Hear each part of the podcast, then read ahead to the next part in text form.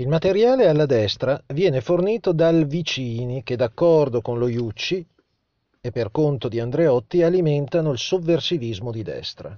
Tutto il lavoro di questa gente fa capo all'ufficio Alti Studi Strategici che è sistemato a Palazzo Chigi nel quale lavora un altro fiduciario di Andreotti, l'avvocato di Iorio, consigliere regionale del Lazio, oltre che difensore del principe borghese.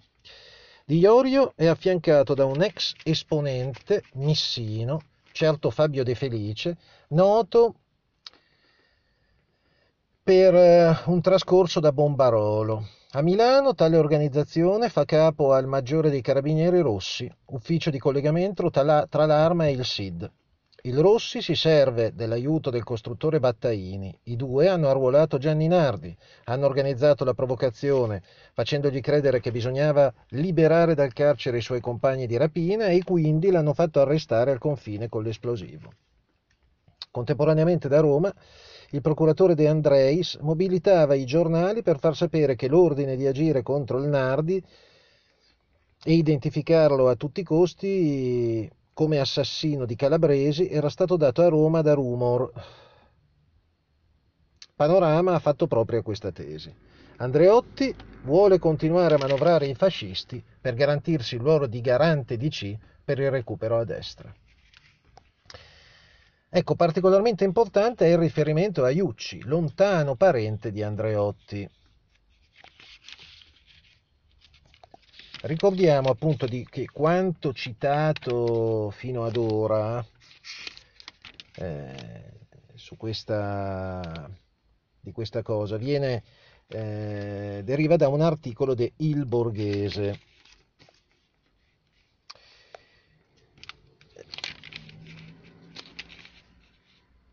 Carmine Pecorelli, detto Mino, proprietario e direttore della rivista Osservatore Politico, faceva parte di quella ristretta cerchia di personaggi che conoscevano il noto servizio o anello.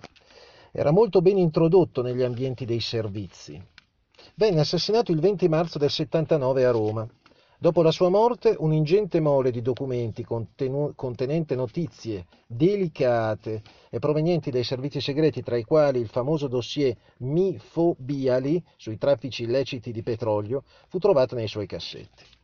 Erano carte esplosive, basti dire che nella domanda di autorizzazione a procedere contro Andreotti il dossier viene indicato come uno dei possibili moventi dell'omicidio Pecorelli. Il nome con cui il fascicolo è noto, Mifobiali, è una sigla che sta per Miceli, Foligni, Libia e ancora eh, Marzio Foligni, Libia. Mario Foligni, Libia. Quindi o eh, Folini, Libia, Miceli o Mario Foligni, Libia. Comunque riguarda una corposa inchiesta di 200 pagine realizzata tra l'aprile e l'ottobre del 75, composta da una cinquantina di appunti numerati, frutto di pedinamenti e intercettazioni. L'indagine, commissionata da Andreotti al capo dell'ufficio D del SID Maletti, fu resa nota solo perché arrivò sulla scrivania di Pecorelli. Il giornalista si era servito di quelle carte ottenute grazie al cambiamento di fronte da quello Miceli eh, diciamo dell'area Moro a quello Maletti area Andreotti per batter cassa qua e là. Secondo Pecorelli, il noto servizio è direttamente coinvolto nel grande affare dell'intermediazione armi-petrolio con la Libia il più grande scandalo degli anni 70, una vicenda che si trascinò nel tempo, lo scandalo Eni Petronim del 1979, nel quale furono coinvolti anche i vertici del PSI di Craxi. Moro e Andreotti si scontrarono proprio su questo fronte. L'articolo di Pecorelli del 15 febbraio 77 si intitola Forniture alla Libia, puntata seconda. L'articolo è preceduto da una puntata pubblicata il 13 novembre del 76 dal titolo Forniture militari, due punti un antilope anche per Iucci, con chiara allusione allo scandalo Lockheed, quello della fornitura all'Italia degli aerei da trasporto C-130 prodotti dalla casa statunitense in cambio di molte mazzette. Furono coinvolti politici di spicco e faccendieri, e Antelope Kobler era il nome in codice indicato da alcuni documenti segreti che identificava come corrotto il primo ministro del governo italiano. Pecorelli parlava di fatti che risalivano al 72 ed in particolare di petrolio e tangenti. Si trattava di una colossale fornitura di petrolio, 10 milioni di tonnellate, contrattata con la Libia a prezzo inferiore a quello stabilito dall'OPEC, da rivendere poi sul mercato italiano per speculare sulla differenza. In cambio l'esercito libico avrebbe potuto acquistare un'enorme partita di armi, anche di produzione statunitense, che l'Italia avrebbe trasportato in Libia col beneplacito del Pentagono. Per fare cambiare idea a Nixon e all'apparato militare industriale statunitense, l'Italia aveva acquistato missili Lance e Tau come tangente dall'industria statunitense, che a sua volta aveva concesso la liberatoria per la rivendita alla Libia di armi statunitensi prodotte in Italia, sebbene gli USA fossero nemici giurati, almeno ufficialmente, del regime di Gheddafi. Nella vicenda sono coinvolte le industrie belliche italiane, Otto Melara, Augusta, Viscosa, che hanno versato tangenti a Gheddafi ed il presidente Eni Girotti, eh, a cui era passata l'Eni da Cefis, che però era sempre sotto il controllo di Cefis, molto amico del direttore di destra di Candido Pisano, elemento di spicco dell'anello. Pecorelli racconta che l'affare trova ostacoli per via delle pretese libiche. L'anello entra in scena per garantire che siano bloccati interessi diversi da quelli dei suoi referenti politici. Il capo ufficio stampa della Otto Melara fece sapere che il capo dei servizi segreti libici pretendeva il 10% sull'ammontare dell'intera transazione d'affari con la Libia, tanto che alla fine, secondo il capo ufficio stampa, si sarebbero dovuti dare al soggetto 6 o 7 miliardi. A questo punto compare Moro. Egli vorrebbe far naufragare l'operazione, che stringe in una morsa il governo, stretto tra le pressioni di industrie belliche funzionari della Farnesina, elementi della difesa e Leni, decide di offrire alla Libia un pacchettino di armi, vale a dire quelle munizioni, quei cannoni della Melare ed altre sciocchezze di produzione italiana non sottoposte al beneplacito statunitense. Moro mira solo a prendere tempo. È ministro degli esteri, vuole solo vedere quale sarà l'atteggiamento di ciascuno dei membri del governo nella vicenda. È a questo punto che il presidente Eni Girotti, opportunamente valutate le informazioni date a lui dal noto servizio, chiede di essere ricevuto da Andreotti. Il noto servizio, per sventare la trappola di Moro, mette sale sulla coda di Girotti e dell'Eni. Se l'Eni vuole il petrolio, datti da fare per la fornitura integrale delle armi. Il noto servizio garantisce che l'affare soldi, armi, petrolio vada in porto evitando l'intervento di Moro. Si nota sullo sfondo sempre lo stesso scontro politico nella DC. Moro, Andreotti. Sinistra, destra.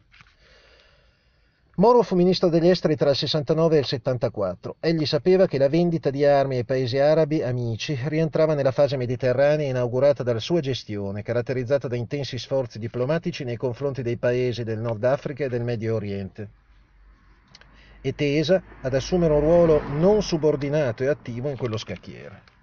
Moro era consapevole che il commercio delle armi non poteva stare fuori dalla partita politico-diplomatica e quando incontrò Gheddafi nel maggio del 71 si disse disponibile a una fornitura di mezzi di trasporto navale o aereo e di mezzi di addestramento. Nonostante questo, l'Italia mantenne un forte legame anche con lo Stato israeliano, al quale non ha fatto mai mancare in quegli anni, secondo una linea di doppiezza, mai modificata. Anche nel bel mezzo della guerra contro l'Egitto nel 73 ci fu un'operazione coperta che garantì ai generali di Tel Aviv, con l'urgenza richiesta dalle circostanze, pezzi di ricambio per cannoni della Otto Melara. Nonostante le implicazioni politiche, l'aiuto non fu negato. Tuttavia Moro non fu disponibile ad assecondare traffici e arricchimenti dei suoi avversari politici, la destra e la destra della DC.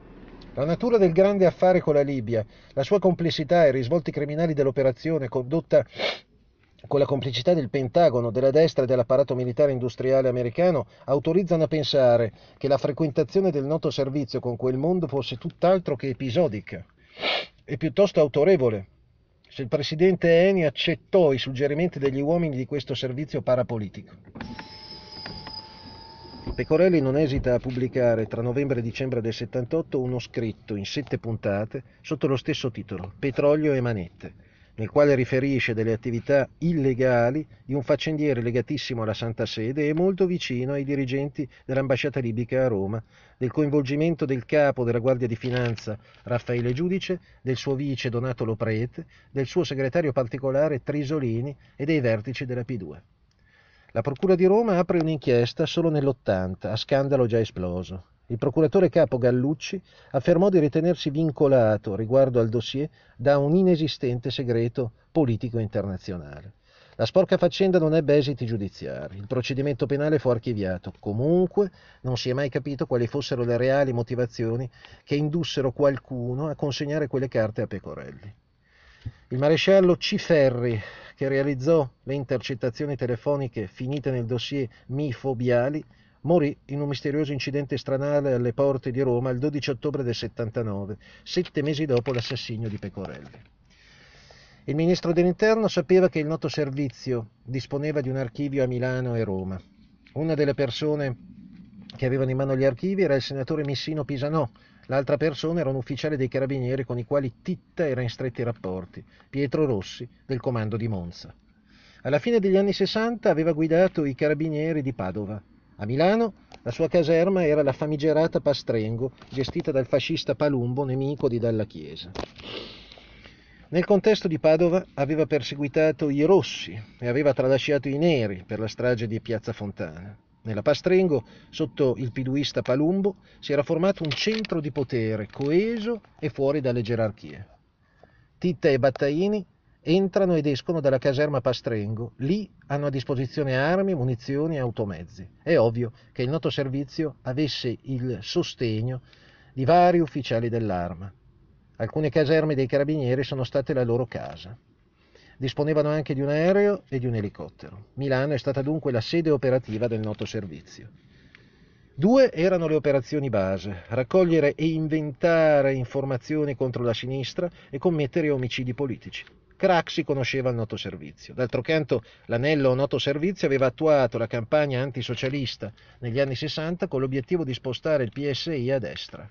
Questa operazione costò la vita a due dirigenti socialisti e quasi costò la vita ad Agnasi, sindaco di Milano. Il costruttore Battaini manipolò il PSI di Milano e tra gli amici dei maggiori esponenti della destra socialista c'era il procuratore d'affari Fulchignoni, uno dei principali esponenti romani del noto servizio.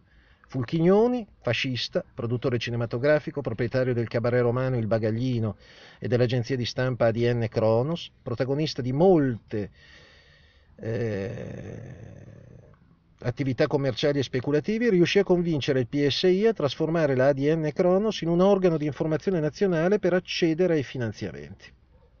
Ristuccia, braccio destro di Andreotti, disse che l'anello aveva aiutato Craxi e la sua area nel PSI.